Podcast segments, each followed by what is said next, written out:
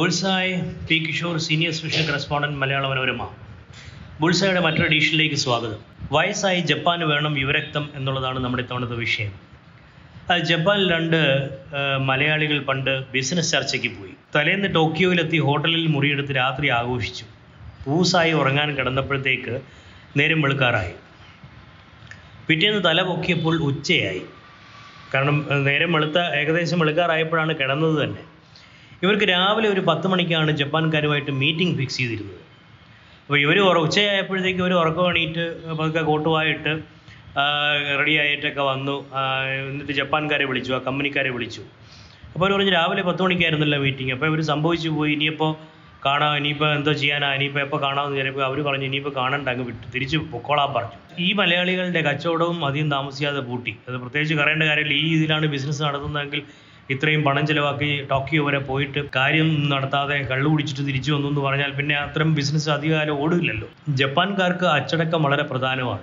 കോവിഡിനെ കുറിച്ച് കേട്ടിട്ട് പോലും ഇല്ലാത്ത കാലത്ത് മിക്ക ജപ്പാൻകാരും മാസ്ക് വെച്ചാണ് കുറച്ച് പുറത്തിറങ്ങി നടന്നിരുന്നത്. അതായത് ഞാൻ രണ്ടായിരത്തി പതിനഞ്ചിൽ ജപ്പാനിൽ പോകുമ്പോൾ അവിടെ ഒരുപാട് ജപ്പാൻ ആണ് പുരുഷന്മാരും അതെ സ്ത്രീകളും അതെ മാസ്ക് വെച്ച് നടക്ക് നടക്കുന്നുണ്ട്. അപ്പോൾ അവർ അവർ സ്വയം ഒരു പക്ഷേ അവർക്ക് ജലദോഷം ഉള്ളത് കൊണ്ടോ മറ്റൊക്കെ ആയിരിക്കാം. അല്ലെങ്കിൽ അവർക്ക് ജലദോഷമൊന്നും കിട്ടണ്ടെന്ന് വിചാരിച്ചിട്ടായിരിക്കാം. എന്തായാലും അവർ മാസ്ക് വെച്ചുകൊണ്ട് നടക്കുന്നത് അവിടെ പതിവായിട്ടുള്ളൊരു രീതിയാണത്. പിന്നീടാണ് നമുക്ക് കൊറോണയും മാസ്കും ഒക്കെ നമുക്ക് വന്നത് രണ്ടായിരത്തി ഇരുപത് മുതലാണ്. ജപ്പാനിലെ മലയാളി സാന്നിധ്യം വളരെ കുറവാണ്. മലയാളികളുടെ എണ്ണം കുറവാണ് അവിടെ. ടോക്കിയോയിലായാലും എവിടെയായാലും.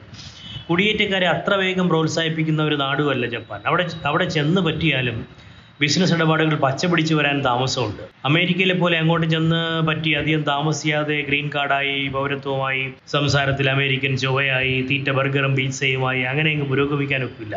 ഇപ്പോൾ യു എസിലും ഗ്രീൻ കാർഡ് കിട്ടാൻ പ്രയാസമുണ്ട്. അതിന്റെ അതിനുള്ള വെയിറ്റ് ലിസ്റ്റ് ഒരുപാട് കൂടിയിട്ടുണ്ട്. അത് അറി അറിഞ്ഞുകൊണ്ട് തന്നെയാണ് പറയുന്നത്. എന്നാലും അതിനേക്കാളുമൊക്കെ വളരെ ബുദ്ധിമുട്ടാണ് ജപ്പാനിൽ പൗരത്വമോ അവിടുത്തെ സ്ഥിരതാമസമോ ഒക്കെ കിട്ടാനായിട്ട്. ആയിരം കൊല്ലമായിട്ട് ജപ്പാൻ ഒരു ഒരു ശക്തിക്കും അധിനിവേശം നടത്താൻ പറ്റിയിട്ടില്ല. ചെങ്കിസ് ഖാനും ചൈനക്കാരും ഒക്കെ അധിനിവേശം നടത്താൻ വലിയ കപ്പൽപ്പടയുമായിട്ട് വന്നിട്ട് തോറ്റോടിയ ചരിത്രമേ ഉള്ളൂ ജപ്പാൻ. ജപ്പാനെ അങ്ങനെ തോൽപ്പിക്കാൻ പറ്റിയിട്ടില്ല. രണ്ടാം ലോക മഹായുദ്ധത്തിൽ തന്നെ നമുക്കറിയാം ജർമ്മനി തോറ്റ് കീഴടങ്ങിയിട്ട് പോലും ജപ്പാൻ കീഴടങ്ങാതെ നിന്നപ്പോഴാണ് അവസാനം നിവൃത്തിയില്ലാതെ ആറ്റം ബോംബിടേണ്ടി വന്നത്. പക്ഷേ ഇപ്പോൾ മാറ്റങ്ങൾ വേഗം വളരെ വേഗമാണെന്നാണ് പറയുന്നത്. ഇന്ത്യയിൽ നിന്നുള്ള ഇരുപത് സ്റ്റാർട്ടപ്പ് കമ്പനികൾ അടുത്തിടെ ടോക്കിയോയിലെത്തിയിരുന്നു. അവർക്ക് യോഗ്യതയുള്ള ചെറുപ്പക്കാരെ വേണം. വയസ്സന്മാരുടെ നാടായി പോയില്ലേ? നമുക്കാണെങ്കിൽ അതിന് യാതൊരു പഞ്ഞവുമില്ല ചെറുപ്പക്കാർക്ക്. അതിനാൽ ജപ്പാൻ വീസ നിയമം മാറ്റിയിട്ട് അന്യനാടുകളിൽ നിന്നുള്ള യുവരക്തങ്ങൾക്ക് വേഗം സ്ഥിരതാമസ വീസ കൊടുക്കുകയാണ്. ഇന്ത്യക്കാർ ആഗോളതലത്തിൽ തന്നെ ഭയങ്കര ടാലന്റ് പൂളാണെന്നും മറ്റും ജപ്പാൻകാർ കേട്ടിട്ടുണ്ട്. ആ ധാരണയ്ക്ക് കോട്ടം തട്ടിച്ച് വെറുതെ അലമ്പാക്കല്ലേ? നമ്മൾ വലിയ ടാലന്റ് പൂളാണെന്നൊക്കെ ആണ് അവർ അവർ കേട്ടിരിക്കുന്നത്. അപ്പോൾ നമ്മുടെ ആൾക്കാർ മിടുക്കരായിട്ടുള്ള എഞ്ചിനീയർമാരെയും മറ്റുമൊക്കെ അവർക്ക് വേണമെന്നുണ്ട്. ജപ്പാനിൽ ബിസിനസ്സിനോ ജോലിക്കോ പോകണോ അവരുടെ ഭാഷയും സംസ്കാരവും മനസ്സിലാക്കണം. അല്ലാതെ രക്ഷയില്ല.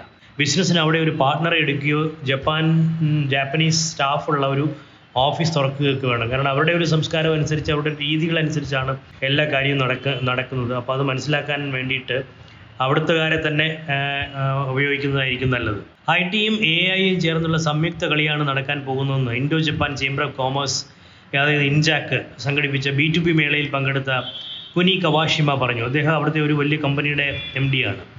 അത് ഡേറ്റയാണ് ഇനി താരം. പക്ഷേ സ്വകാര്യത ചോരാതെ ഐ ടി നിയമങ്ങൾ തെറ്റിക്കാതെ ഇത് ചെയ്യാൻ ഇമ്മണി സാമർഥ്യം പോരാ. അപ്പോൾ എ ഐയും ഐ ടിയും ചേർന്നുള്ള ആർട്ടിഫി അതായത് ആർട്ടിഫിഷ്യൽ ഇന്റലിജൻസും ഐ ടിയും ചേർന്നുള്ള ഒരു ബിസിനസ്സാണ് ഇനിയിപ്പോൾ വരാ വന്നുകൊണ്ടിരിക്കുന്നത്. മലവെള്ളം പോലെ ചാറ്റ് ജി പി ടി വന്നങ്ങ് കയറി ഗൂഗിൾ പോലും മുങ്ങുന്ന സ്ഥിതിയാണ്. സൂക്ഷിക്കണം. ഇൻജാക് മേളയിൽ ഇൻജാക്കിന്റെ ആസ്ഥാനം കൊച്ചിയാണ്. ഇൻജാക് മേളയിൽ പങ്കെടുത്ത ജപ്പാന്റെ ചെന്നൈയിലെ കോൺസുൽ ജനറൽ കോൺസുൽ ജനറലിന് പൊരിച്ച വലിയൊരു കരിമീൻ കൊടുത്തു. അദ്ദേഹം ആ മീനിൽ തൊടാതെ നൈഫ് ഫോർക്ക് ഉപയോഗിച്ചിട്ട് അത് മുഴുവൻ തിന്നു തീർത്തു. അത് കരിമീൻ ഇത്രയും മുള്ളുള്ള മീൻ അത് വെടിപ്പായിട്ട് അത് കഴിച്ചു തീർത്തു. അത് കണ്ടു നിന്ന് അന്തിച്ചു പോയവരോട് ജപ്പാൻ സാഹിബ് പറഞ്ഞു വി ആർ ജാപ്പനീസ് അത്രയേ ഉള്ളൂ. മീനൊന്നും അവർക്കൊരു വിഷയമല്ല.